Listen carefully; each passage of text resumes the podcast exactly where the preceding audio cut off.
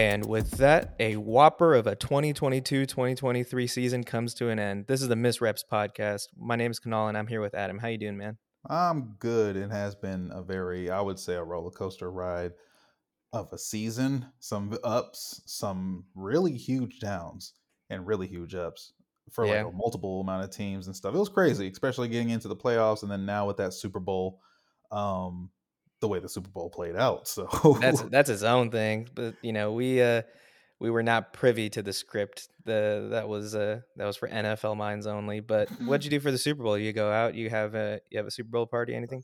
No, just had um just watched it with the just watched it with the fiance. Um we sat down, had some, you know, just had some good food. Just we didn't order anything, just made some food. And then um just watched the game as it as it played along and um we were both kind of like, no, that's not this, that's not that. And it was it was kind of fun. It was a, it was like a it was a bit of a fun um Super Bowl. That was actually her first Super Bowl she watched, technically end. speaking. End to end, yeah. So we got to do that and um, just in the comfort of our own crib and yeah no need to go out and get in all that traffic and stuff yeah, well, that's true in Dallas too. Yeah, we we over here over here, me and my cousins, we uh, one of them is a Eagles fan, and so uh, three of us we got together. We just watched it. Didn't do much. Just you know, had some beers, ordered wings, had some pizza. But it was a it was a uh, it was a it was a pretty low key Super Bowl party, but I didn't mind it one bit. yeah i mean as long as we can all just be salty at one team or the other that's all that matters right It, that's the only thing with sports is you got to have an opinion. But uh, speaking of opinions, this seems to be like a little bit of a polarizing thing. What do you think of Rihanna's performance at halftime? um i t- so from how i take it it wasn't i didn't for one for those that didn't know she's pregnant so she had a baby bump Wait, wait. s- uh, a side note, that was her. Like, I didn't even like, like that was supposed to be like her big reveal that she was pregnant again, and it just went like, right over me. right um because at first at first i was saying okay that has to maybe be a baby bump from the previous pregnancy because Yeah, that's what I sometimes to get the baby bump out you know it takes months or even up to a year to fully get uh for, to fully get um you know rid of right but then turns out it's her announcement of her second child which cool you know I, I definitely don't expect you to do a lot for your performance but at the same time um i think it was more of a an average performance. It wasn't great. It wasn't terrible.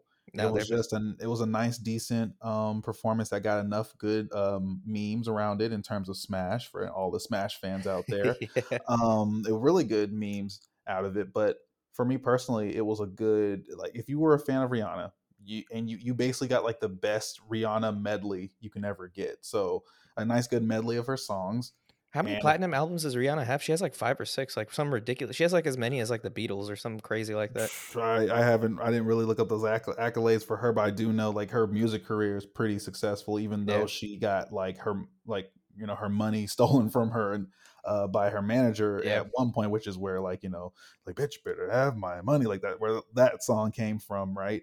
So um I think the the performance was okay. I think like it was in the middle ground uh, of where performances go, and at the very least, she at least got to show off her like clothing line for Yeah. uh, Fenty because that's what that's pretty much what all the performers and she was wearing for that whole thing. So I mean, hey, There was a, like way- there's like a little thing where she like like uh, in between songs like someone brought out like a little makeup thing and she was like putting it on her face or, and I was like oh man that's an ad right there. Because she does she you, she doesn't get paid for I mean Yeah. halftime performers don't get paid at the Super. Bowl so so you know if you get if it's a free ad for Fenty go for it but she's already a I think she isn't she already a billionaire from yeah, Fenty? she's a yeah so she ain't got nothing to worry about she's just out there this is just advertising for her because at the end of the day she's all good still Yeah, all Super Bowl halftime performers do not get paid for their, and literally they do not get paid for their performances. It's more so that you have millions of people watching this performance Yeah. because it's their Super Bowl. So this is your time to shine and advertise, or if you have like a new project that your fans, you can put that out there.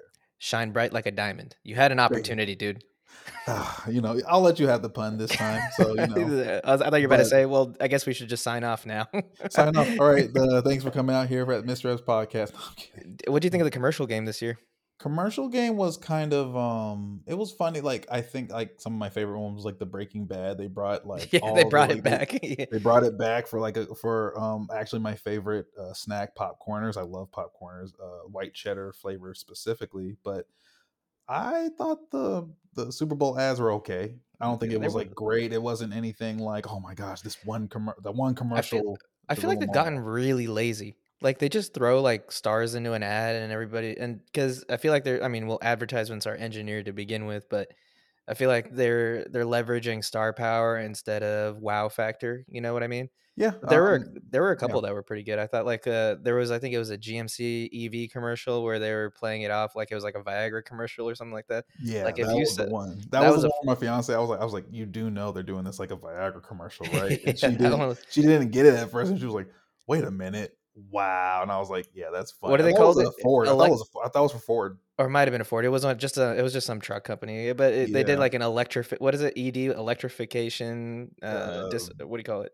Something. It was basically saying, yeah, dysfunction, where it's just like, "Did you get enough electricity?" It's like, you know, I've just been at work all day, Yeah. something like that. It was the it was funny. It was really fun. I love that one too. I was telling my cousins too. I was like, you know, back in the day, like, well, back in the day, just meaning like a few years ago, Doritos commercials always used to slap. Like, they used to always have like two or three, and they were always funny. And then, like, right on cue, like the very next commercial was the the one with Jack Harlow, and I was like, this is pretty funny too, where everybody's playing triangle.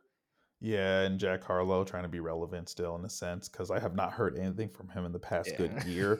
But um, yeah, it's like uh, yeah, Doritos didn't really Doritos had that the triangle that was a good one, and and how uh, Elton Elton, Elton was the yeah he was the one that won it all. and He was like playing on an even bigger triangle and stuff like that, and then it was just like Doritos. I was actually confused at what that commercial was for until it was just like Doritos, yeah. and I was like, oh okay, gotcha. No, the, uh, there was another one that was just like that too. It was uh, it was at the beginning of the Super Bowl where it was uh, Coors Light versus Miller Lite, and then it was yeah, like, "Psych, this is the Blue Moon commercial." and I was like, wow, they all they all got in on this one ad. So they basically said, hey, how about we share the you know put some money in The on all of 7,000,000 for 30 seconds, but I think them. I I yeah, I was actually gonna look this up, but I I forgot. I was wondering if they're all under the same parent company. Who? Blue uh, Miller Lite, Coors Light, and Blue Moon. Because if that's the case, then it's all coming out the same pocket at the end of the day. True. I, th- I maybe uh, for all intents and purposes, I thought they were separate, but I could be wrong because that's like saying the Pepsi, the Coca Cola Oh, family, and all that stuff. Molson Coors Company, or Molson Coors parent, and they own Blue Moon and all them. Oh, so that's all included. So they just basically did like, hey, look at all of our stuff. They actually if anything, they actually got a bang for their buck. They got 3 companies in one 3 of their That's brands in one.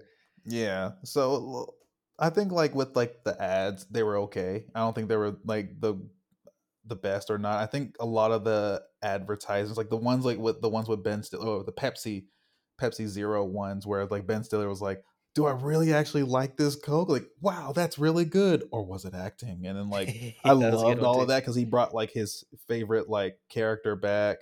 Um, I forgot what uh movie that was. Zoolander, right?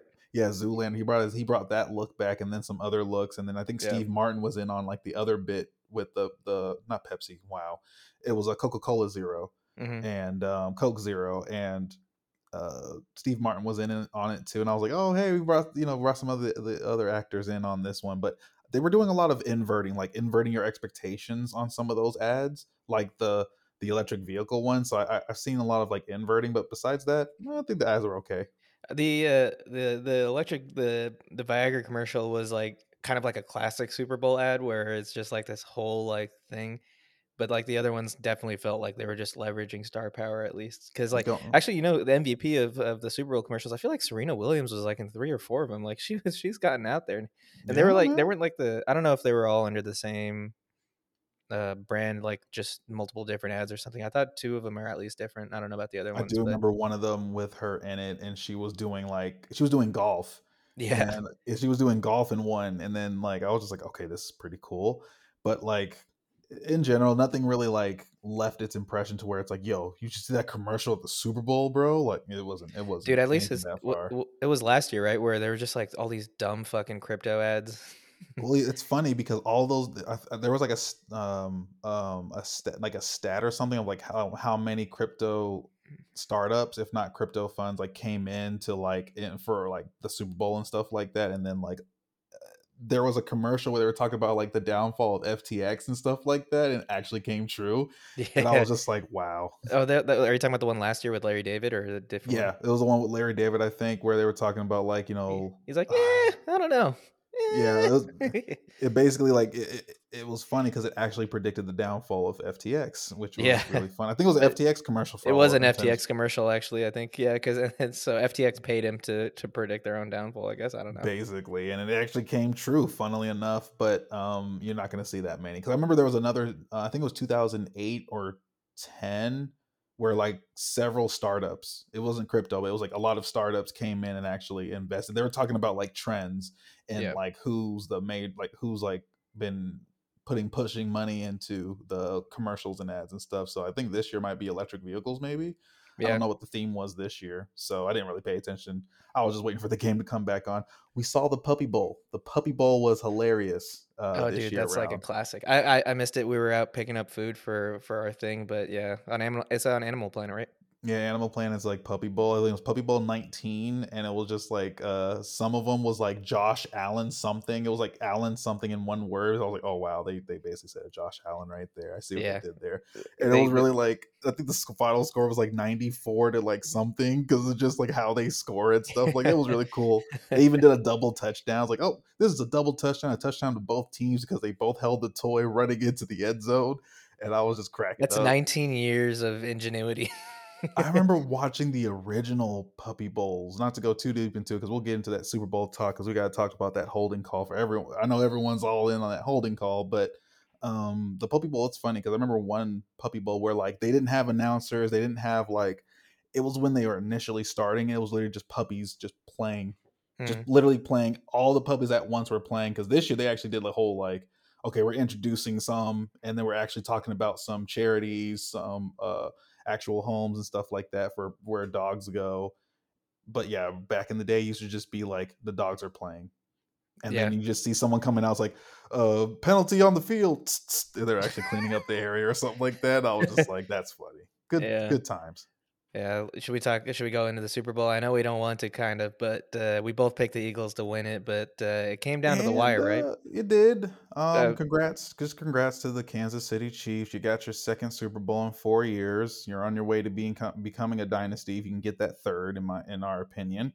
But um, yeah, it was. I It- mean, yeah, what I else can you say? It was kind of it was it was amazing, right? Because of how one sided it was at the beginning, and then uh, you know once once the Chiefs went down by double digits, you know, pretty much the script or like you know everybody uh, you know wrote them off because the only the only other time that's happened in Super Bowl history that a team came back to win from a double de- digit deficit was the infamous twenty eight to three Falcons to Patriots Super Bowl. But it's not as embarrassing as No, that Super no, Bowl though, the- because that Super Bowl literally was what by the fourth quarter it was twenty eight to three, and they just came back all in one quarter. I think some I think midway through the third because I think they scored 19 points in the fourth, right? And so they probably I think they scored 10 in the Okay, uh, so similar to the sec- the second half resurgence of the Kan- Kansas City Chiefs here, because at the end of the day, um, yeah, yeah, I'm- no, yeah. I mean, the, the, this man, this game lived up to its like iconic moments, right? Like you know, everybody kind of saw like you know Patrick Mahomes got hurt, and you know, so they kind of had the script wrote the uh, the heroes like uh, revival or the phoenix rising from the ashes, right. and so but there were there was also funny moments like uh, um, like the memes around the game are all obviously great. Um, but there was one funny moment, and I saw this, and like we, me and my cousins all kind of looked at each other. It was when uh, the camera panned to Nick Sirianni talking to Jalen Hurts on the sideline. I think there's like 30 seconds left in the uh, in the in the first half, and uh, Nick Sirianni like starts making gestures over at the at the Chiefs sideline, taunting them. and Jalen Hurts was like, "No, no, no, put that put that hand down, put that hand down." Yeah, just having class and all that good stuff. I mean, hey, that's that's Now, Philadelphia- co- Philadelphia loves that. If there is any coach that Philadelphia deserves, it's Nick Sirianni. I wanted Philadelphia to win just so I could see some videos of people climbing light posts and punching horses or whatever they were doing. You sure that you're not talking about Bills Mafia? No, this is 100% Eagles. yeah, no, uh, you're right. this is what this is what happened when last time they won the Super Bowl. Oh yeah. I, I remember those two. When you, I was like, oh, such fond memories. they had to, they have to they have to like grease up the light poles and stuff like that so people don't climb them. Oh man, that's funny. But it sucks, man. Like it's it was one of those ones. Like I guess uh, one we can we uh, we at least both agree it was an instant classic, hands down. Yeah, no um, doubt for about this it. type of game. It was a very tight race. Honestly, the Eagles could have won it, and so this is kind of like my notes. Eagles could have just won it. Uh, no matter the holding call that happened, that James Bradberry like owned up to.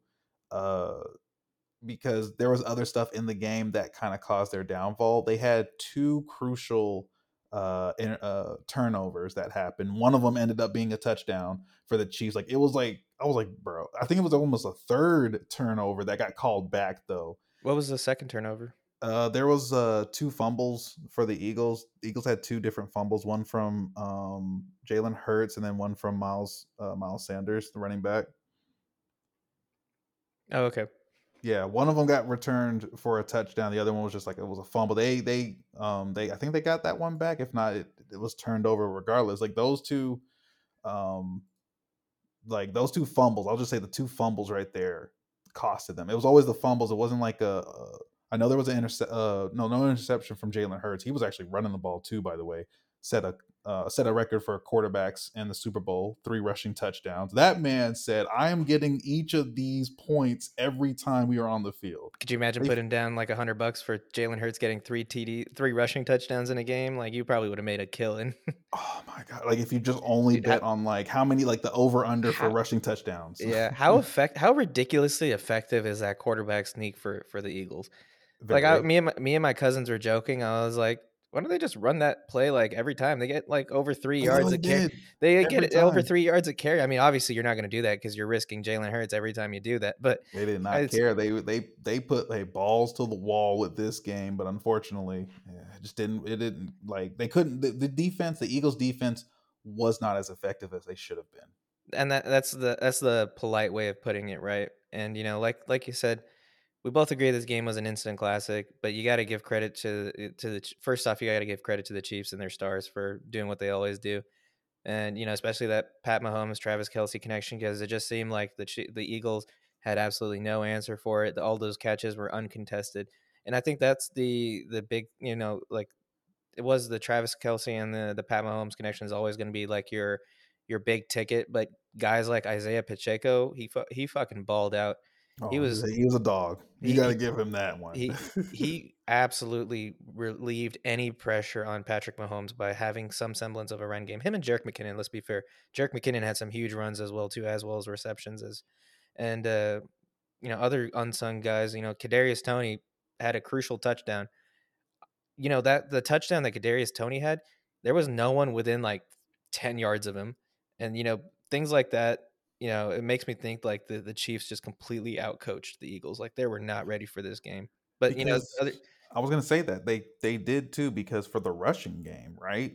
Pacheco yeah. was like the leading rusher with 76 yards on 15 carries and a touchdown, while for the Eagles, it was Jalen Hurts 15 for 70 and three touchdowns. And after that, it's just Kenneth Gainwell for seven for 21 yards, seven yeah. carries for 21. Miles yards. Sanders wasn't really even much of a factor, you know. But you know, like um, they, I think, the, I mean, to make a pun on, or you know, to make a play on like the current, you know, joke around the league, they literally flipped the. It felt like the Chiefs literally flipped the script on the Eagles.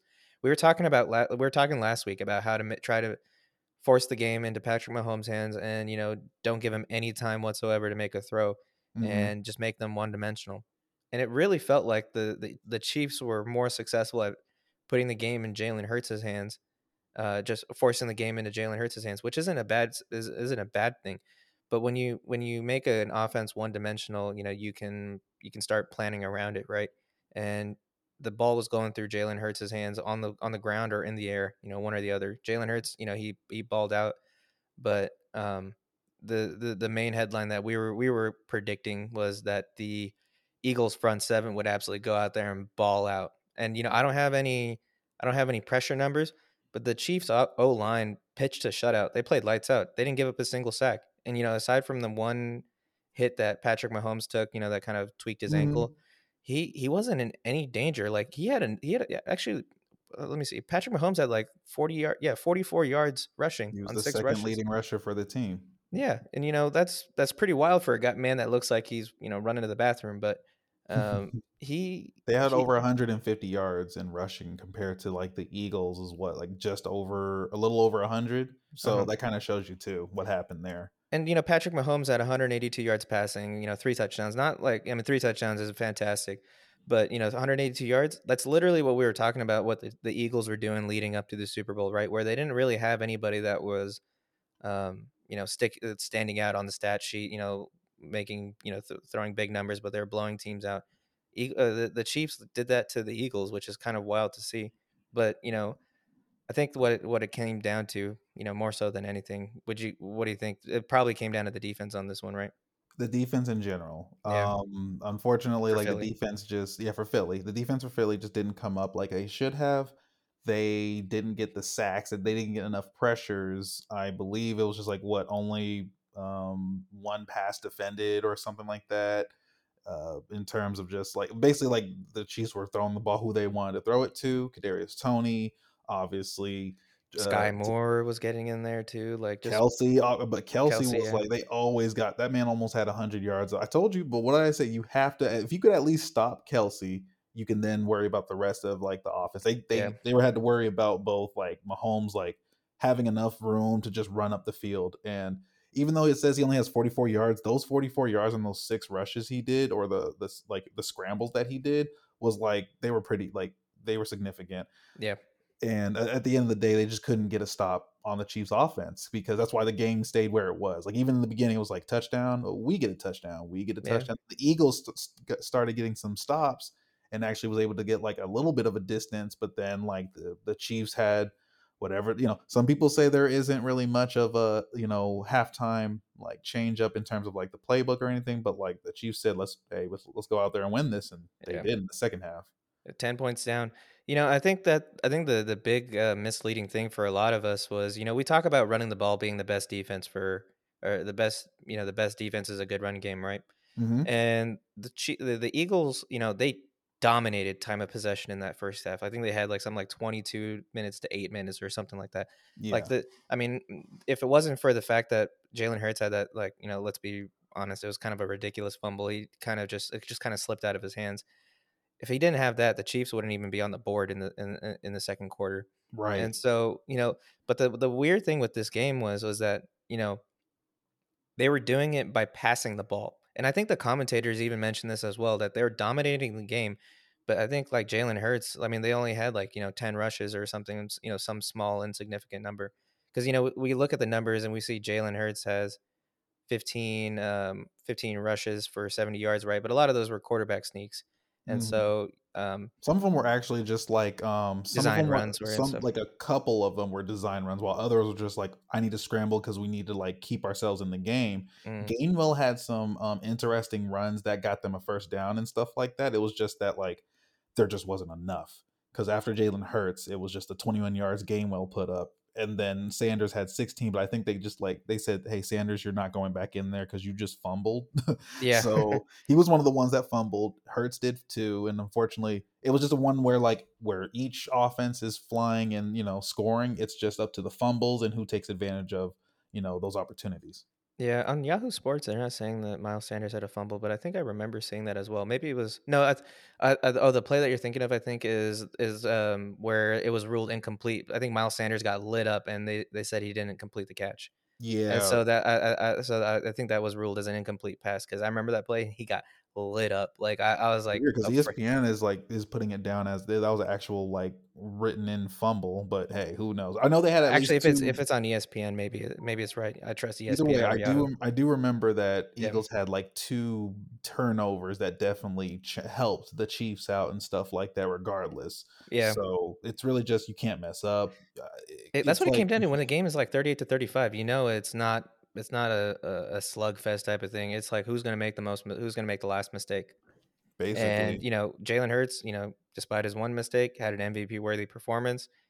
I was, yeah, it's worth commending the the entire Eagles team. Like you said, James Bradberry came out and said, you know, he claimed responsibility. He said that was a holding, even though we think it's bullshit. But um, the entire team Mhm. came out and said, you know, like, hey, this is on us. Like, you know, we'll be back next year and we'll be better. Like, none of no one was salty. None of that. Yeah, it just depends on who they can retain through this upcoming. It's, it just depends on who they can retain, who they can keep, and stuff like that. 'Cause I think there there's a, a lot on that defense that's going into free agency. So Um, I know they have a top 10, they have two first round picks and stuff like that. So I think The one of the get richer. was right. I think unless they can, if they can get their defense retooled, I would actually say like this is just like a hot take. hmm Um, it'll just, this will just be a hot take that whoever, like whoever they get, uh in the draft, it should be or that that running back was it Brian Robinson from UT, like who's being who's going as like the number one running I think back. it's yeah, I think it's Robinson. yeah. Uh, might not be Brian. I could be wrong with that, but I know it's Robinson. Like oh no, it's it's like it starts with a D. I think I want to say like Dijon Robinson or something like that. But I think Yeah, but regardless, but Rob, Yeah. but Robinson, the running back from UT, I was actually just saying like they should just go for him so they can just say like we got a running back now. So now yeah, we dude, have what a like, flex. because they because DeVonta Smith had seven receptions for hundred yards, uh, fourteen point three yards per catch. AJ Brown had six for ninety six and a touchdown. Like they Mm. had a good passing game, and then Dallas Goedert was actually like he was like the security blanket because he went six for sixty yards. So like every time he touched the ball, he gave him a first down. That's basically what his stat line is saying. Yeah, it was kind of wild. Like, uh, I mean, they were they were the, the, Chiefs' defense came out to play. We got to commend them though, man. They, they they were laying down the law on a lot of Yeah, those some rookies out there too doing their thing. So I mean, hey, it's uh, it's just one of those things, man. Like There, there, there's like one thing that uh, everybody's like replaying. And it's Jason Kelce running over Trent McDuffie, and just like caption this. Yeah, there was there was some there were some pretty good memes around it. Like uh, the you know how Nick Sirianni got emotional during the national anthem, and so uh, the, it's the not as good as the OG NFL one where like I forgot who which I think it was like Knowshon Moreno. He had like the biggest tear. It was Like like like, it just like blooped, thick like, it shot out of his eye. It looked yeah, like, like bloop, and I was just like, is that like a? It's almost like in an anime where they have like the thick sheet of like tears. That's what he had back in the day. So it's it's not as much as that one. He yeah. Nick Sirianni, was- he didn't love the anthem that much in his heart. No, but the the for the Nick Sirianni meme, it said when Nick Sirianni read the the, the script for the Super Bowl, and, and that's his oh reaction. no, tears. Tears. That's why he was crying. I'm gonna lose in a close game today. Yeah, well, we got we we should. Uh, I mean, now's as good as time and as any to talk about it. So let's talk about that holding call because everybody's talking about it. Refs suck. Um, Refs suck. A lot of the Eagles fans were tight on that, but the, I'm just gonna say they already owned up. James Bradberry owned up to it. The team, you know, they were being, uh, what's They- they they showed a lot of humility, and, and integrity, right? Like you know, the- i- i- if anything, if a, a team coming out of a loss like that makes you very confident coming in next year because you know those guys are tight together. Yeah, because there's different views on how a quarterback should handle something like that. So you know what happened with like Cam Newton and his loss with the Broncos, right? So you know if Jalen Hurts had any type of complaint, it would have just been thrown against him rather than just like, oh, he's tough, he has passion, like other quarterbacks, the white quarterbacks out there. So it's really one of those things where it's like you just gotta however you want to take it, you know, obviously before you get out there, if you need to cry in the locker room, go ahead and cry. I that hurts. You went you got to the top of what you were trying to do. You're in the NFL, you went to the Super Bowl, and it just wasn't enough, and it wasn't like a field goal. And you had like eight seconds left. And like it just amounted to nothing on your kickoff return. Yeah. No, that's But- brutal, dude. Like, you know, this is the pinnacle for what these guys want to achieve. And, you know, I think I saw videos of like Boston Scott standing out there on the sideline watching watching the uh, Chiefs ce- uh, celebrate on the field and stuff like that. breaks your heart, you know, but it's a sport. You can't not everybody doesn't win, right? Some there's got to be a winner and a loser. That's how it is. They just gotta evolve. The only thing the Eagles gotta do is, you know, not make mistakes and just retain who you can retain because uh, Jalen Hurts is gonna be up for a contract and he should get his money's due. Of course. um, whatever that is going forward be, uh, among the other quarterbacks that are out there. So again, it was those two turnovers, in my opinion, on the Eagles side that kind of gave the Chiefs like enough. Like it was like it was just the one turnover for a touchdown. If you at least can like go back and redo like and redo that, did you know? Don't fumble. Maybe turn into some points. On the other hand.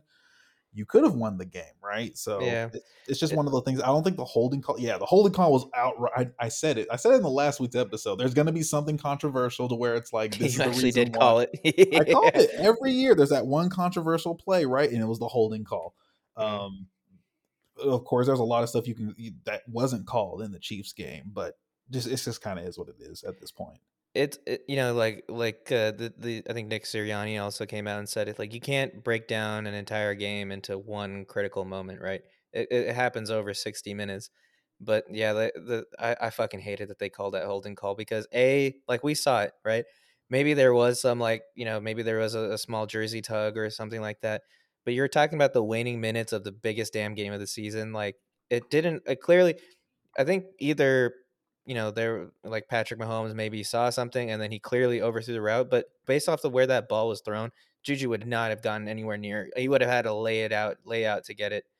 And the fact that I think that the, the the annoying thing is that the the refs made it about themselves, and they took a. They, I mean, I'm not saying that the Eagles would have gone down and scored a field goal or maybe a touchdown and you know tied the game because you know it's woulda, coulda, shoulda at this point. But never in a million years can you make that call. And in that in that game situation, uh, gotta understand the game situation. Like you know, everybody knows tied game. They just they just threw an incompletion on third down. You know, gives you know gives the the Eagles you know a minute to come back down, and you know it sets the stage for an iconic moment. And I'm not saying like you know iconic moments are given or deserved, but just Are you understand the trying to rewrite situation. the script? How dare you? Dude, uh, can we? Okay, you perfect segue. I literally think that the NFL flipped the script, like because you know the the the NFL memes accounts and stuff like that. They're like a leak, you know, like a quote unquote leak script that said that the game was going to be 37-34 Eagles. They literally just said, "Let's swap the scores and add a point. No one will know." no one will know. And that's just like the thing, right? It's just one of those like, man, the holding call, whatever the other little calls in that fourth quarter down to like the last like minute, few minutes of that game, right? Mhm. You can't do much. Again, the the Eagles defense, like even um CJ Gardner Johnson was like making big hits out there and stuff. I didn't Oh, know dude, he was laying down the law. Like Pacheco had a moment where he was just like, "Hold up, I, I need to I need a second. Yeah. I need a second to get up." Like they were fighting out there, but hey, the Chiefs were holding on to that ball because they were getting popped, but uh, not many fumbles. Not Yeah. many fumbles. And the, a- actually, you know, like that's why I say like you know the the holding call sucks. We've established that. Fuck the refs, but I put the blame more on the defense on this one, and uh, Yeah. that's because over the sixty minutes. I mean, the, the we were literally we had the wool pulled over our eyes in the first half because the offense was just out there on the field for so long, and I think that was the point I was trying to get to earlier. Was that it kind of masked how ineffective the defense was for large stretches hmm because you know they did force a punt here and there, um, but largely they weren't tested in that first half. Maybe that was their downfall. Maybe they came out you know rusty in the second half, but they they they there were blown coverages like every That- other play. Thank you for bringing that up because like it was when like Skyy Moore just got like a his one reception for a touchdown for the and it was and no, I think uh, I think um Kadarius there was two T- big Kad- blown coverage. Ka- Kadarius Toney's route was the exact same thing. No one was within ten yards. Same with Skyy Moore, like you were saying. Like there was no one within ten yards of him. He He's just, just walked wide open for the touchdown. I was like, why is he wide open? I mean, What's did they, happening? did they throw four guys on Travis Kelce and then they just blew up the the, the defensive Oh, play man. call? But I, I, don't guess know. they said, hey, whoever's man up on those receivers, they didn't want to man up that day. Nah, I don't know, man, because those they have they have ballers out there, and you know that sucks. Because I mean, I was telling you this last week too, is that that secondary, you know, kind of, I mean, a secondary in general relies on their front seven a lot, right? Because you, I mean, for an average quarterback, you know, maybe two and a half seconds, three seconds, you expect the ball to be out of their hands, or you know, if, if you give him longer than that, then you know it's going to be a blown coverage type of play because it's hard for a DB to guard a, a, a receiver for that long. That's just the nature of it. And Give you know, Patrick Chief- Mahomes- the- and the Chiefs and them were definitely doing the whole like we need to get the ball out of Mahomes' hands as soon as possible. Yeah, Quick and uh, passes. give Mahomes anything longer than you know two seconds, you know, good luck, right? That's what it came down to. They didn't even. I don't. There, there were very few plays, at least in the second half. Uh, I can't recall the first half, but I, I, where the, also where the, wonder the- how where the. Eagles D wasn't really in there in his face. Oh yeah, like facts. I wonder. I was also just saying, like, I wonder how much like Mahomes made out of his half a billion dollar contract because you know it's not fully guaranteed. I wonder how much like that Super Bowl win got him. Besides, you know, I know you get a check for getting to the Super Bowl and then a bigger check for winning. It's just that um, I wonder how much of his contract is like, hey, I want a Super Bowl, so I need to get like an extra thirty million or something like that. You know, like for the win because of my half billion dollar contract that's still up in the air. Yeah, now you know we're now dealing with like the the new crop of quarterbacks, right? Like the the next generation of you know the um, elite quarterbacks. You know who the who the NFL is going to build their marketing engine around. Mhm. And you know, Patrick Mahomes is kind of taking that mantle as like the the best quarterback in the league, you know, among a lot of people. Yeah. And so, my question to you, as Yeah. the Chiefs are building their dynasty, you know, they're are they the new Patriots? You know, the team that everyone roots against. Yeah, I mean, because I was already like, I'm tired of hearing about the Chiefs, even though they didn't win a second like. Uh, They were Super our fourth best team in AFC. Like this is it, it, we- like you know what I mean? Like that's like the it's just because Mahomes. It's just be, like it's, It's- one of those things isn't- like you get infuriated look, watching Mahomes be really good, and I'm not like I don't hate the man. Don't get me wrong. I don't Yeah. hate Mahomes. Um, because he's playing his he, he's playing his ass We off. hate Jackson especially- more. Yeah, He was dancing. I think he was dancing in the back of one of Patrick Mahomes' interview or something like that. I was like, "Fuck this kid." right? Yeah, but it was like besides that, it was just like Pat, like Patrick Mahomes. You know, hey, uh, I got two black quarterbacks here. I can't really lose. I got a black quarterback. That, I got another Super Bowl in this case instead of like someone getting there first. But at the same time, I think the Eagles can come back. Um, I'm not sure how that is like on a let me come back the year after. I mean the the Bengals were set to kind of do it, but you know The script. the script the script came in Mhm. um but yeah chiefs i think they're gonna be the new team to hate against because like right now patriots aren't the patriots anymore they their dynasty ended whenever you consider it ended honestly it ended when tom brady left because after he left that's when it ended because it was going to be like if we can go back to the playoffs without tom brady but you know regardless of that fact just is what it is but uh that's my thing what do you think on the chiefs Yeah, so like I think the I think the thing with the NFL is is that you know it's kind of built on this it's kind of built on any given Sunday, right? You know, Mhm. any given team can come out and you know win a football game, and, and whenever one team starts to dominate, it just naturally acquires like all the hatred of every other team Mhm. because you know you know any given Sunday, but every team wants it to be their Sunday. You know what I mean? And so with with that, that's kind of just the mantle that they uh, um, they've kind of accepted. Plus, you know, like all the distractions around around Patrick Mahomes, but just the the fact that like the the media engine always just puts Patrick Mahomes in your face, like with everything, Mhm. and it even just when he does like a, a simple throw that you know another quarterback can do, but since it's not Patrick Mahomes, Yeah. we don't need to talk about it. Yeah, exactly. And then like the uh for some reason like during that game that she the I think Travis Kelce was like on uh, he was on one. He was like, you know, never never not uh, never uh never doubt us. We're always out here fighting as underdogs or you know something along the lines of, you know, saying that he was underdogs and stuff like that. And the entire Never and- thought of them as underdogs. and the entire Twitter was like, "Man, I hate Travis Kelce now." just, just kind of obnoxious. It just kind of it, it came off as like tone deaf and obnoxious. But man was on cloud nine when he because he just won Super Bowl, so I'll let it slide. But it's it's it's just one of those things that you kind of got to accept. It's not it's not like anyone's out here. It's not like the Patriots because the Patriots kind of earn their uh, NB- NFL villain because they're all their scandals of a few of their scandals and stuff like that. You know, the with, like, scandals happened in the middle of the Patriots dynasty. They weren't like in the be- the very. they were in the very of it. beginning. They were in Which the very ones? beginning. The the the the, the uh, taping of practices was you know right before the they beat the Rams in the Super Bowl, Oh, or it was that right. year. That and that was I- their- I, that I, was I forget first- about that one. The Deflate Gate. I'm thinking of Deflate Gate. Which Oh, was Deflate Gate, yeah. That was later in the Patriots dynasty. That's, that's the one I was thinking of. That one. And then there's but like yeah. there's like Tuck Rule and like all the other stuff that kind of like I mean, once you keep going, but stuff is going to pop up as you Yeah. keep going to the Super Bowl, right? Like, uh, for instance, like the Chiefs and Bills basically made them say, like, okay, for overtime, now both sides get a chance. And I was like, I still remember when they took that chance away, and the Green Bay Packers was complaining about that years ago, because or many teams were complaining about it years ago at that point in time. So. I mean, it just kind of is what it is. I feel like they just need to get like that one more Super Bowl win in the next like couples of seasons, and they can be consider themselves as a new dynasty. But I guess my question for you is like, you know, with the NFL and everyone has like their own thing. Are there is there anything that like what what makes you consider a team a dynasty in the NFL in general? I think it, I mean I think like what it comes down to three Super Bowls in a short span of time is typically the answer um, for a lot of people. But in in you know some people like I think you were mentioning it before we started, kind of associated with some players too. Um, if if you have the same quarterback, usually in a dynasty situation, you'll have the same quarterback over that time period.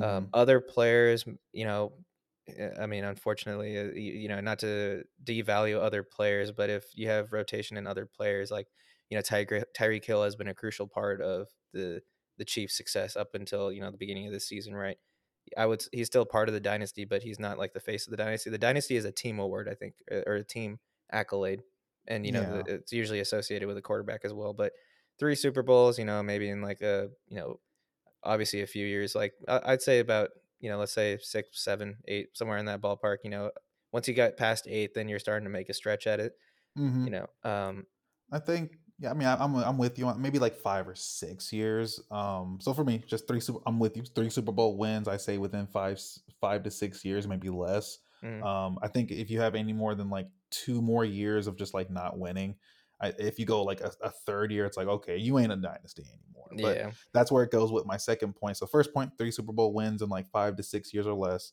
My second is perennial playoff team. Right. That just They always got to be like, there. basically you're going to the playoffs every single season you're always a threat so the chiefs have been a threat every single season uh, so far i haven't really seen a season where they they haven't made it to playoffs as of yet and then finally like i say like this is like my third thing is just the all-star team so Yeah. you got to have that core group of players that like you all know and love so like for the chiefs right now it's just mahomes and kelce that's like the two players you always hear about so far mahomes and kelce maybe trent mcduffie is going to be part of that you know go, uh, going forward. But again, they're not a dynasty team yet. I think they just need that third Super Bowl win. Then we can say they're a dynasty. Yeah, then we can how long it lasts, that's up in the air. But yeah, yeah. but, I mean, uh, you know, you- we talk about Patrick Mahomes' contract a lot and how it kind of favors the team in that, like, you know, to it, it, like they're if they get another ring in the next couple years, good. They'll probably have like a lull period as they're trying to like retool for maybe a, season or two.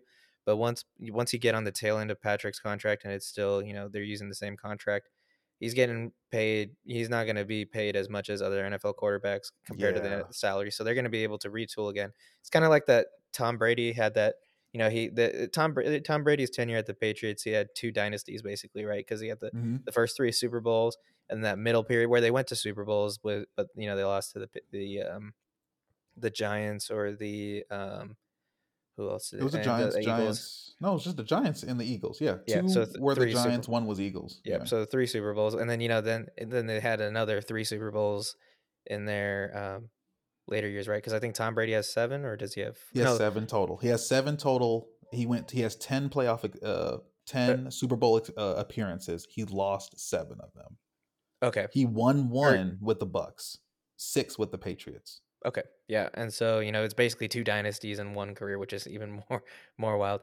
For on that uh, the last thing I'd say on the uh, Chiefs, are they the the team everyone roots against? That doesn't mean it's necessarily a bad thing. You know, the fact that everyone hates you because you're winning, you know, if I were a Chiefs fan, you know, that's a me against the world, you know, that's a that's a um, that's a thing to take pride in because if if you're, you know, if everyone hates you and you're not winning, then you're the, you're the Dallas Cowboys and so no one wants to be that.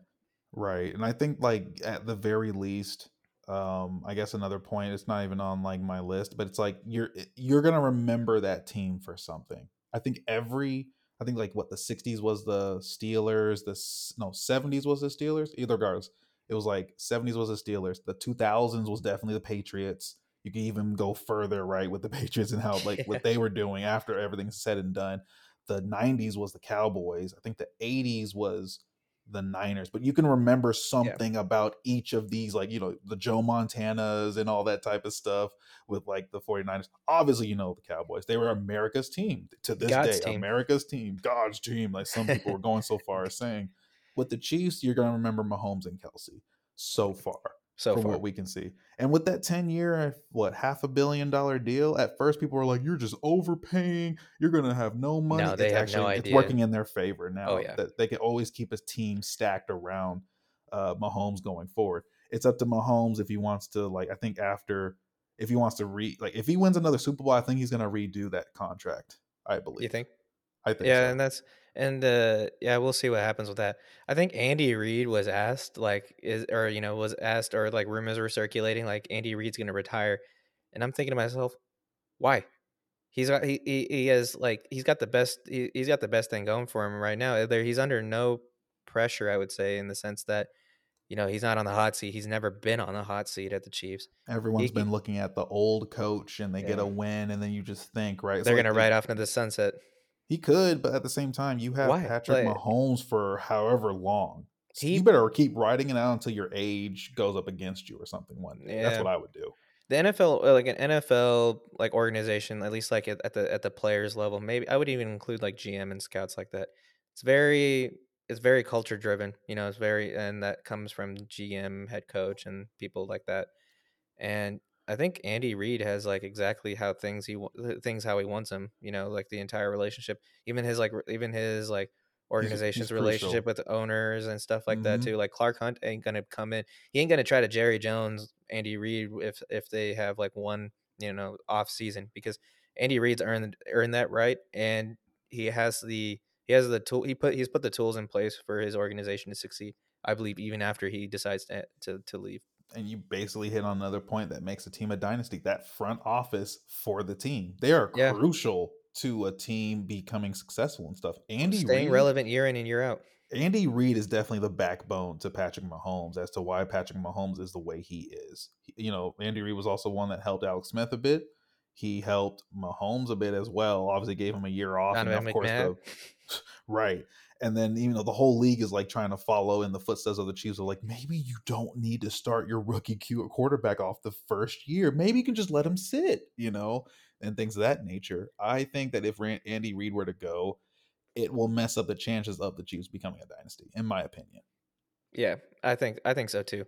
But I I think if um if Andy Reid is like you know the the the, the or like the, the the organizational guy that I think he is like at hmm least he's at least like putting things in place so that it gives the organization a chance to continue to succeed uh, when he decides to hang it up. Because you know like there are definitely coaching situations like you know like if Bill Belichick like you know the shoes that Bill Belichick has because he's both coach and GM like what's going to happen if when he decides to retire because you know he's getting up there like that's that's a little bit more of a a question mark than you know say Andy Reid moving on but Andy Reid de- moving on definitely will set that organization back That man's a, a little bit fun now. He had he in like what three It- it- years that man could come out in a Hawaiian shirt for or like a Tommy Bahama shirt for every game next year in cold ass Kansas City, and I, I don't think anybody would bat an eye. He's just out there living life. Oh yeah, man. So I'm with you on that. I mean, other than that, I think the Chiefs they have their quarterback. They have Kelce. I can't speak much around everyone else. They I think the only way for them to retool, they need to just fill in the spots that are going to obviously empty out every Super Bowl. You're these teams are going to empty out their players to everyone else because we made it to the Super Bowl because some way somehow I contributed and I should be paid according to that. It's going to happen.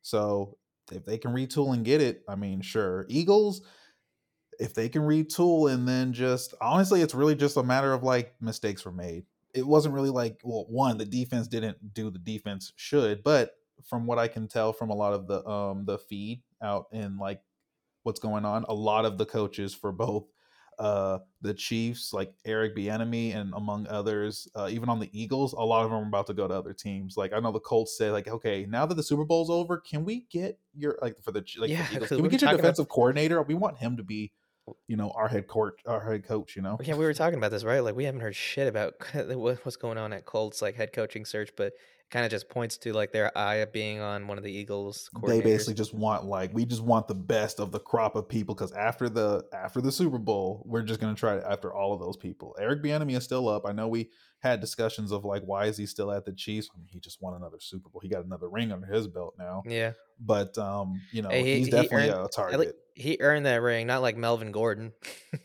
yeah, Mel- we can't Wait, forget about that. I forgot Melvin Gordon's on that team. He just said, "I got a ring, guys." Yeah, he's like, you got a ring before Russ, or not Russ, or the oh man. Broncos in general. No, and Russ technically he was. technically, eh, That's funny because like I don't know. I mean, a ring's a ring, right? Even a ring is a ring. It doesn't play on the say field, it doesn't it doesn't have a stat rating on the side or anything like you that. could. Just I mean, your you personally, as a per, like personally, it's not like you can just go out and boast about the ring because it's like you. They literally just signed you as like a reserve running back, bro. yeah, and you know, based on how Isaiah Pacheco plays and how they had Jerick McKinnon, you ain't seeing the field unless someone got hurt. I, I don't have anything else to say on the Super Bowl at least, but there was one last funny thing I wanted to bring up that I forgot to bring up. Go Was that Go the ahead. The uh, the NFL was announcing the Walter uh, Walter Payton Man of the Year award on the field, and Dak Prescott won it. So naturally, every single Philadelphia fan in the stadium booed him, and I just thought that was the most Philly thing I've seen. It's the most Philly thing. Why not? And then Eh, like You're booing a man that won an award for his charitable contributions, but fuck him, he plays for the Cowboys.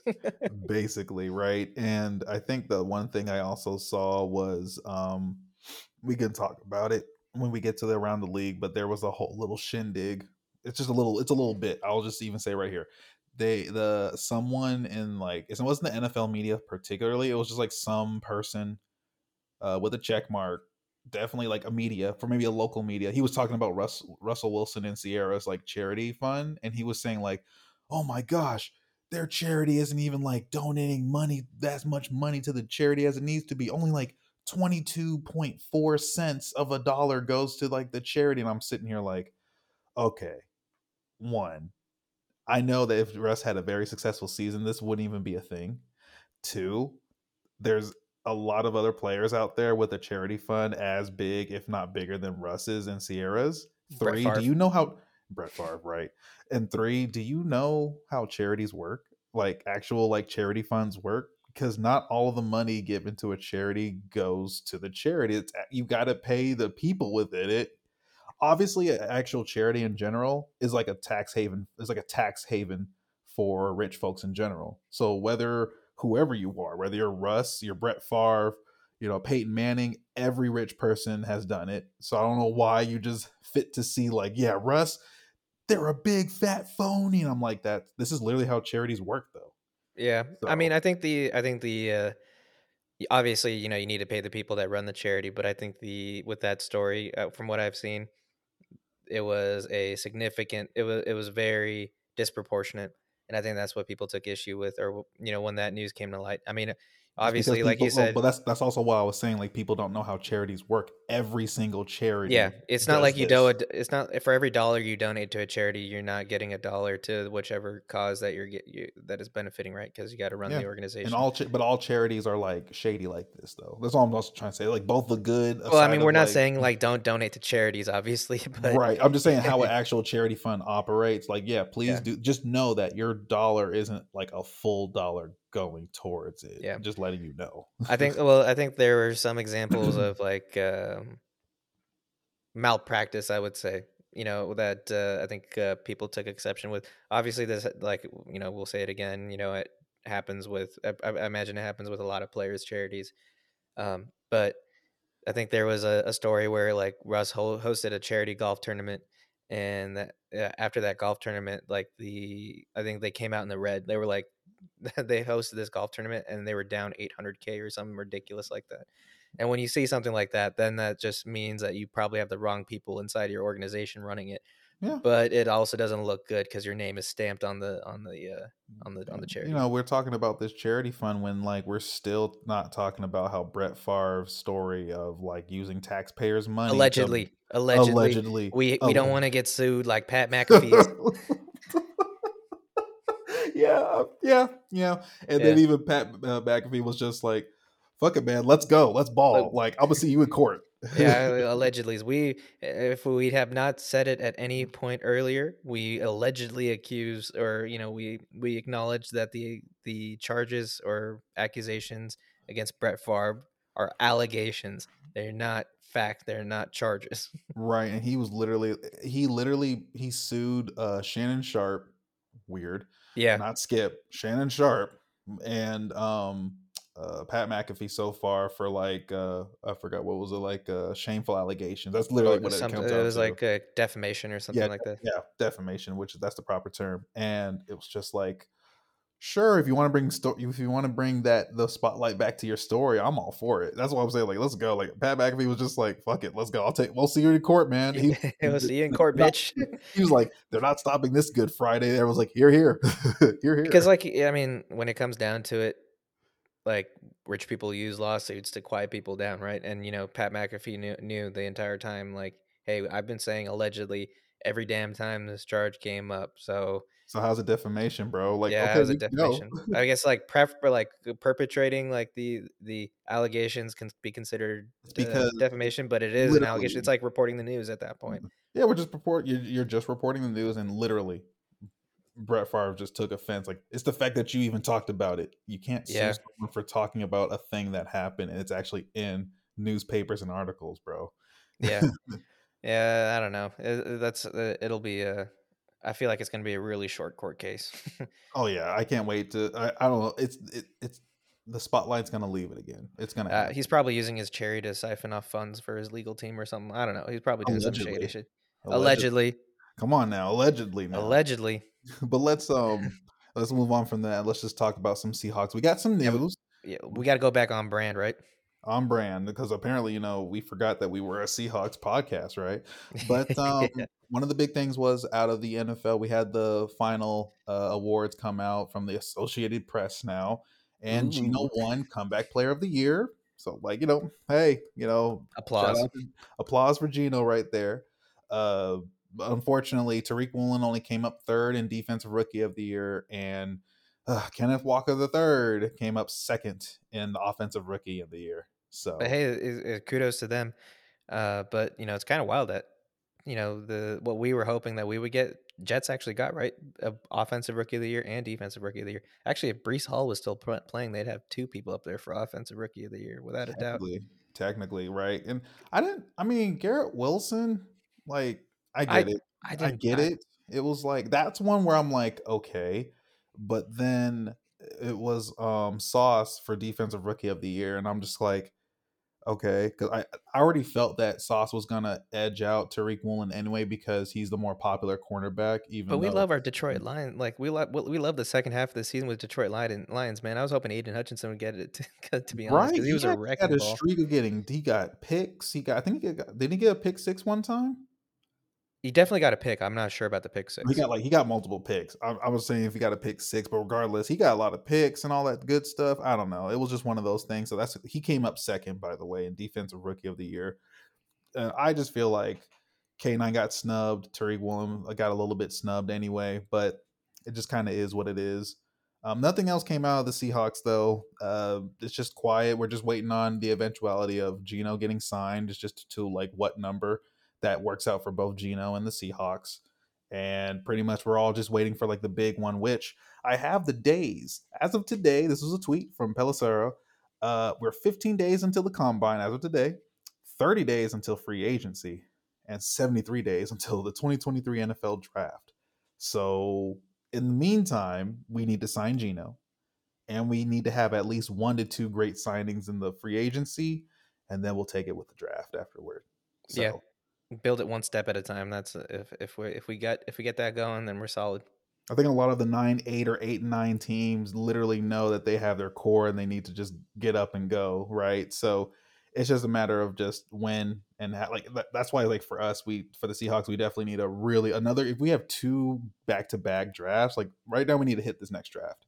Besides yeah, eh, that, or and it would be the the fastest rebuild, retool, whatever you want to call it, that I think I've seen in a long time facts and we'll see what happens. I just going up into like you know we're gonna definitely come out with some episodes over the draft and who we think should go in our first whatever picks and maybe do a little mock draft here and there but regardless we're all gonna be waiting on we're all gonna be sitting there actually excited for draft day because i know we're gonna be picking twice in the first round unless we just somehow trade out of it like if yeah. the seahawks are gonna be on brand but we'll see.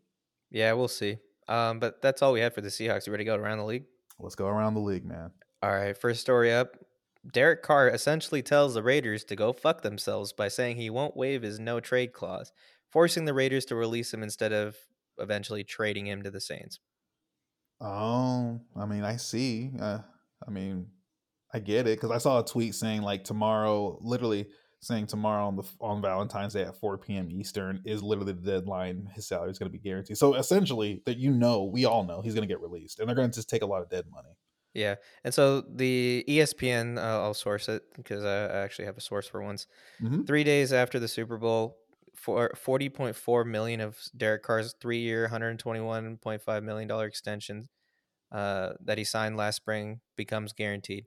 So unless the Raiders cut him before that date, if uh, uh unless the Raiders cu- uh, cut him before that date, if they cut him, uh, the Raiders will take on five point six million dollars in salary cap hit, but free up 29.3 in cap room.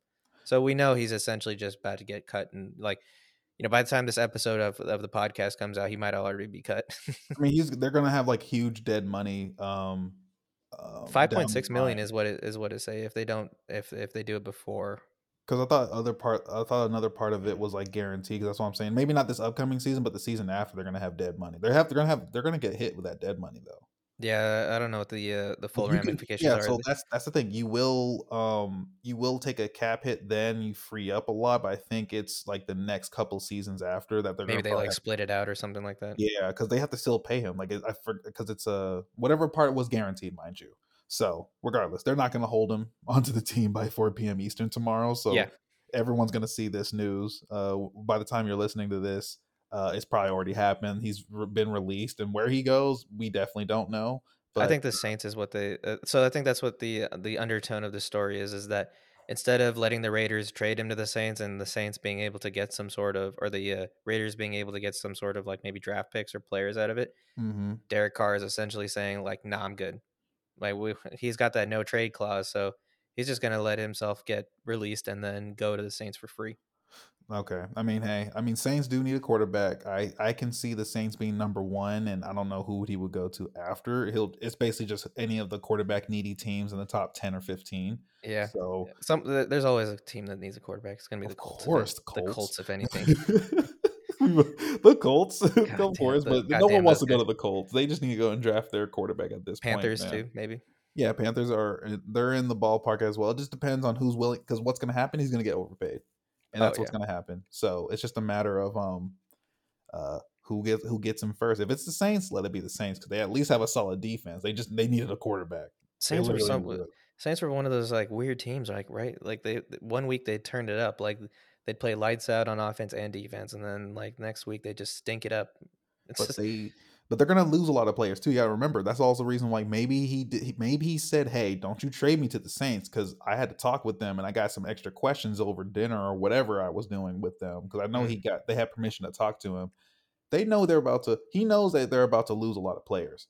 They're about to be in huge rebuild mode. I don't. I, if I'm Derek Carr, I want to go to somewhere where we have a chance of going to the playoffs. You know, the, know. what what was the number that you told me like last week? Wasn't it like they're sixty million dollars in the red or something like that? Something crazy yeah, like that. Saints are 60 million in the red, so it's really like they have to start freeing. So basically, watch for free agency with the Saints, um, probably after or before that June 1st deadline. That's always the the one uh, every year. So you're going to see some players probably get released, if not traded. Oh yeah, for sure. You know, I mean, especially leading up to the draft, because you know, I think the uh, the Saints. Well, the Saints got a first round pick out of their um, out of the Sean Payton trade at least, so Yeah, they'll they'll be they'll be there on day one. pretty much. But um, that's all I have to say because they're just to have to take that dead money regardless with the Raiders, um, and just go from there. Yeah. Next story up, we have NFL 2023 Hall of Fame class was announced yesterday, I believe. We have, I'll just rattle off the names. We have Rondé Barber, Darrelle Revis, Joe Thomas, Zach Thomas, Demarcus Ware, Chuck Howley, Joe Klecko, Ken Riley, and Don Coryell. I'm not gonna lie. Well, I don't know like below Demarcus Ware, and I'm that's nothing against them, nothing Yeah. against them at all. But like Demarcus Ware and up, like I, I remember Zach Thomas a little bit. Joe Thomas definitely Yeah. love my offensive lineman getting love. Darrelle Revis finally, um, Rondé Barber, I get that.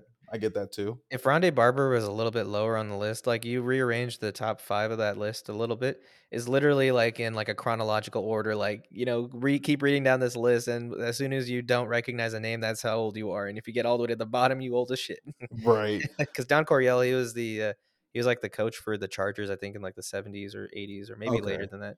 So you know, I'm- y- that's like a I'm- that's old reference right there. Fact. Okay. Okay. There you go. And thank you for that. I love fun facts every day. But. I still You're not Adam Fun Facts. I'm sorry. It's not Adam fun fact, unfortunately. But I, I personally think they're snubbing Devin Devin Hester once again. When was I he think- eligible? I was you. He's You been mentioned that. eligible. He's been eligible for like the past like what, uh, five years or so. Like he keeps getting snubbed, and he had a Well, really he- good. When did he retire? He retired in. Um, I can look it up real quick. Yeah, I want to. like I was curious. I know he's definitely been snubbed. I just want to know how long it's been. he uh, retired back in. Um, oh my goodness, why is it so hard? Yeah, he okay. Yeah, he retired back in uh 2016. okay, yeah. So he should have been eligible in like 2021 at least. Yeah, I, the past, well, I'll say two seasons. I guess he's just been he's just been um snubbed because he had four Pro Bowls. He had two in his career, two NFL kickoff return yards leader, 2013, 2014. Everyone knows him for his kickoff and punt returns, by the way. Yeah. Um, and he was like uh the special teams He was player. even like he's gonna get it. It's just a matter of like when. It's just I hate how they keep snubbing him out of it though. Personally, he was even part of like the 2000s and the 2010s all decade team. Yeah.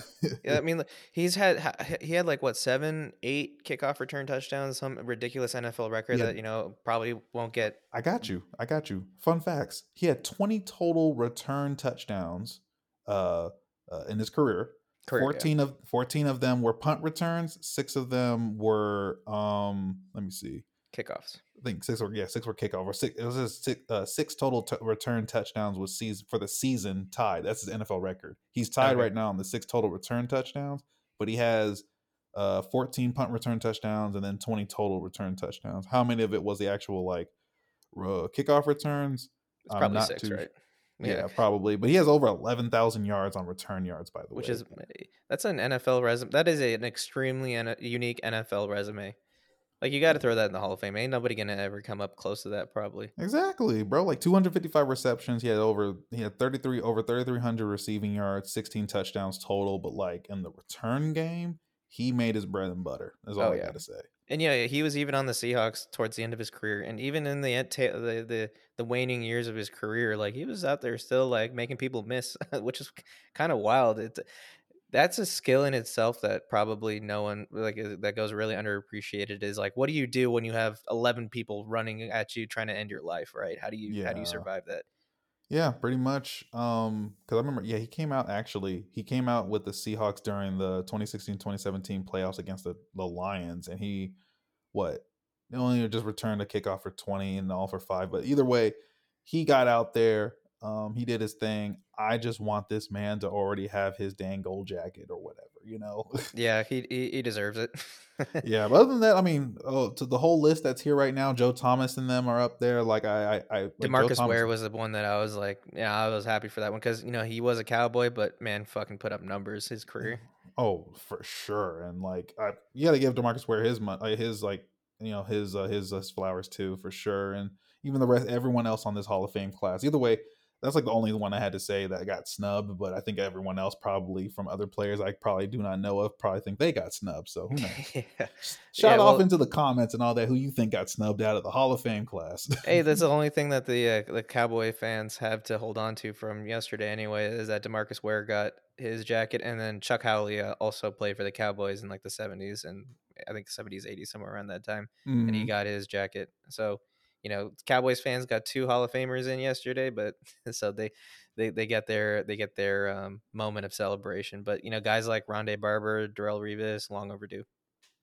Oh yeah, facts. I got nothing else to say though. So Yeah. Next story up. You wanna you wanna take this one? Yeah, I'll take it. So Sean Payton, you know, his first acts as a Broncos, uh, the Broncos' new head coach, he actually, um, you know, he went out to dinner, um, with like Russ and them. They got to know each other and all that good stuff, and probably talked about like what's next, what can they do, and all that type of stuff. But at the very least, he comes out and said he he trusts Russ.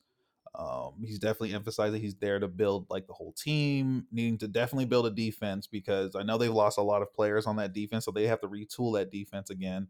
But definitely get that run game going um, as well to help Russ uh, get out of that funk that he had because he definitely had like a good game in his la- in the last season that's you know screwed over you know the the placement of the, the pig. I knew he was waiting for that win. He was like, you know what? I think this is where I should get my win right here at the last game.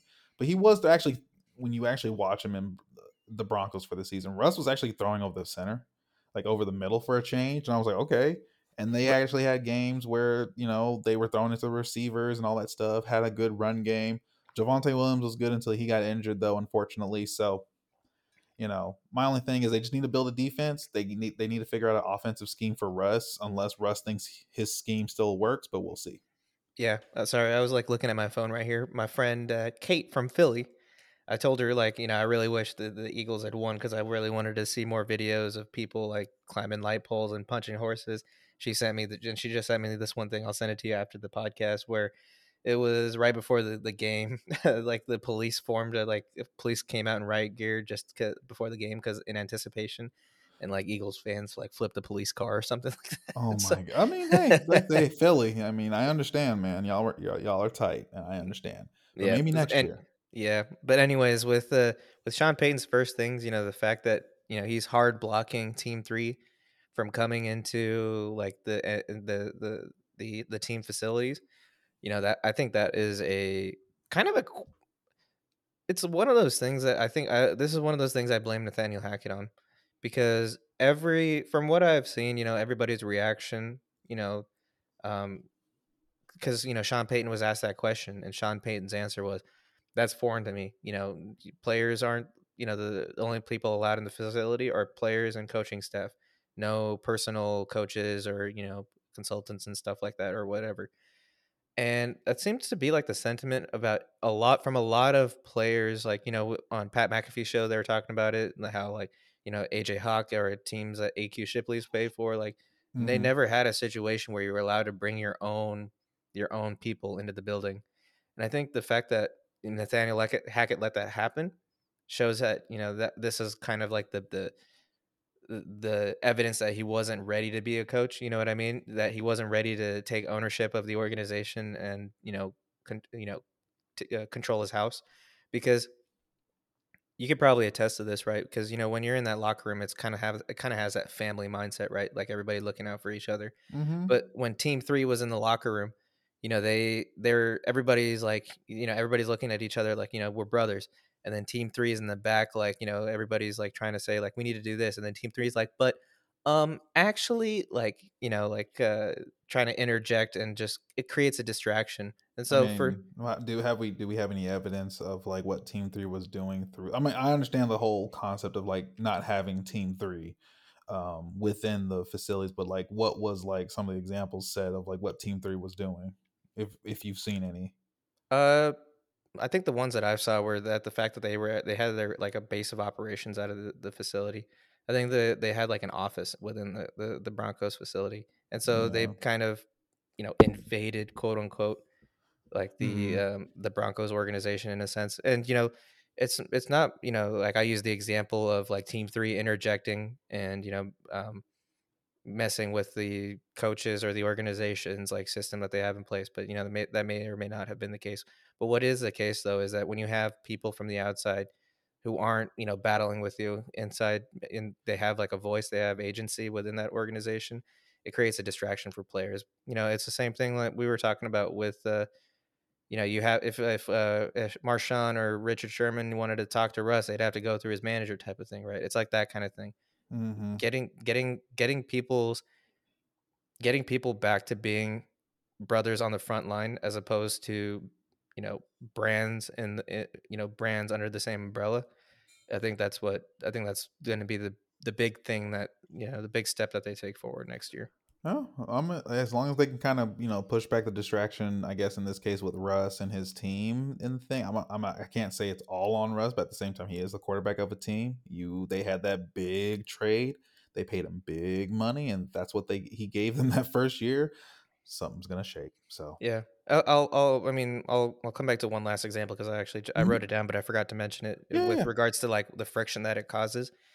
Um, because it's not, it's not the same thing, but it's kind of the Tom Brady's team is kind of blamed for having, uh, for being the cause of the the split between Tom Brady and you know Bill Belichick, because you know Tom Brady has his people, you know whoever like his his mental his mental coach, his you know personal trainers and quarterback his own personal quarterback coach and stuff like that. Hmm and they were starting to conflict with the what what the what Bill Belichick was trying to do within the Patriots organization, and so they kind of like basically the, the the the prevailing opinion is that like Tom Brady's team kind of yokoed the relationship between um, Tom Brady and Bill Belichick, and so that's the kind of the kind of thing that um, you you don't want those outside distractions or influences coming yeah. in when when when you get that. Oh, I get that. Yeah, I understand that one. And yeah, at the end of the day, I am I am in agreement that like uh, one player's team, whether it's a social media team and whatever have you, should be having like offices and stuff up in there. It's like the only reason you should be like, if anything, if he was like a seven time, you know, Super Bowl winning quarterback or Yeah, something, they could probably make some like, okay, uh, it's fine. He he he even won us a Super Bowl, so I mean, hey, why not? Yeah. But Because you even in like even like uh, AJ Hawk was saying it, like they don't have anything like that in Green Bay. Like who's the most selfish quote, quote, quote unquote selfish quarterback we could think of? Like the MV me is Aaron Rodgers, right? hmm So we would think that you know Aaron Rodgers would have like his own team. There was uh, AQ Shipley was saying, I think, or uh, I, I think it was, I think it was Shipley, um, in that same episode of Pat McAfee's show. You know, like when uh, you know Bill Belichick didn't stand for that. You know, the moment that that tried to, that started happening, maybe Robert Kraft got involved and you know over, um, you know, went over Bill Belichick's head or something like that kind of thing. But what the moment that Tom Brady went to to the, the Buccaneers, like all that shit was like all good because everybody was like, Tom Brady's here, he can gotta give him whatever you want. For a guy like Tom Brady, you obviously can do that, but for a guy because you know the commitment, you know, you know, you know, you know his track record. Yep. But like when when you have it for a guy like Russ, then it's just a distraction, right? Because it's now about me, it's not about the team. I think that's what it comes down to at the end Yep. of the day. And a full agreement on that one. But I think that's uh yeah, I think that's all the stories we have. So um if if you don't have any other stories, you have any uh last words for for the 2022-2023 season? Um, we got through a season. Uh, that season had the various ups and downs, like from the, the low being like I would say like Damar Hamlin's uh situation, all the way to the high of like in the I, guess in the sense of like Seahawks and other teams trying to break out, like the Seahawks, Detroit, Jets were actually seen as you know solid teams. You know maybe like something you know got them up, but like at the very least you're seeing new teams trying to sprout and trying to be playoff contenders on a continuous thing again. So uh like seeing the Eagles going up and get like going up to the Super Bowl was pretty cool. Um couldn't get the win, but it just is what it is. We took us about like this will be the 22nd episode covering this full season. We did that and it's a first. You know, when I'm thinking about like what the second week when we started this all up, when we had to like play catch up yeah. the true missed reps uh, fashion, but uh, with this first podcast show for the both of us, right? Um, got through a regular season, so we're definitely going to be uh, planning some stuff going forward. I guess uh, coming up, but um, uh, other than that, just uh, on to the free agency and the draft eventually. yeah. Uh, for me, I mean, at least uh, you brought up Damar Hamlin. You actually kind of reminded me of like a, a heartwarming story. Was that uh, uh, the athletic trainer that gave him CPR got a? I think he got fifth place votes for NFL MVP. Oh, that's pretty cool. That's, I mean, hey, Yeah. that's that's pretty cool. That that one, I'm with that one. Yeah, hundred percent. You know, you love to see it when you see stories like that. But other than that, like you said, had ups and downs. We're in the free agency and draft. You know, we're in that awkward lull between when the combine starts.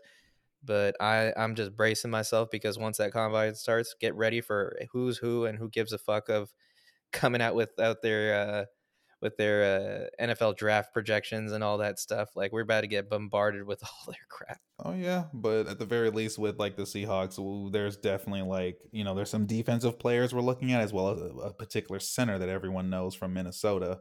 Um, hopefully, we can get him. Uh, he seems to be like the most solid center so far. So we'll when we finally get into that, we'll definitely talk about our mock if mock drafts, who we think should be what, who are some top draft prospects from Senior Bowl and all and, and all of that, or ones that you know said, yeah, no, screw that, we're not going to do the the Senior Bowl or anything like that. So, well, we're we're, definitely going to do that, and just a little uh, going to also let you all know that we will be um, kind of going out for about. We're going to be taking a little break for a couple weeks. We'll be back on the seventh of March. Uh, right before we get started into the free agency and all that good stuff, we'll definitely hit you with a good episode then. So we'll keep track of the news and all that type of stuff, but um, keep track of our uh, stuff on YouTube as we you know, uh, going forward, because we we'll see how like what we'll do with this podcast going forward. But at the very least, if you don't see the podcast episodes flying, you might see some more YouTube content coming your way. So just keep an eye out, subscribe. You know, uh, uh, for all the YouTube folks out there, make a you know, give us a comment or a question or anything like that for us. We we love those. We want to interact with you as well as uh oh yeah and then for the podcast please give us the five stars and of course like you know rate us and like us on all the platforms give us or just like us personally. We're likable people, I think, right?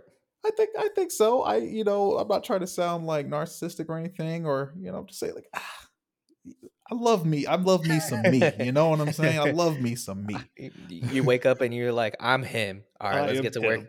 work. yeah, we'll be out for a couple weeks. So um, you know, thank you for all the support. We'll definitely be back with the podcast again, uh, right before we get into the the big swing of free agency and then eventually the draft. But um that's pretty much it from u- from us here on Misreps Podcast. And uh come back and see us uh, back in March. Peace.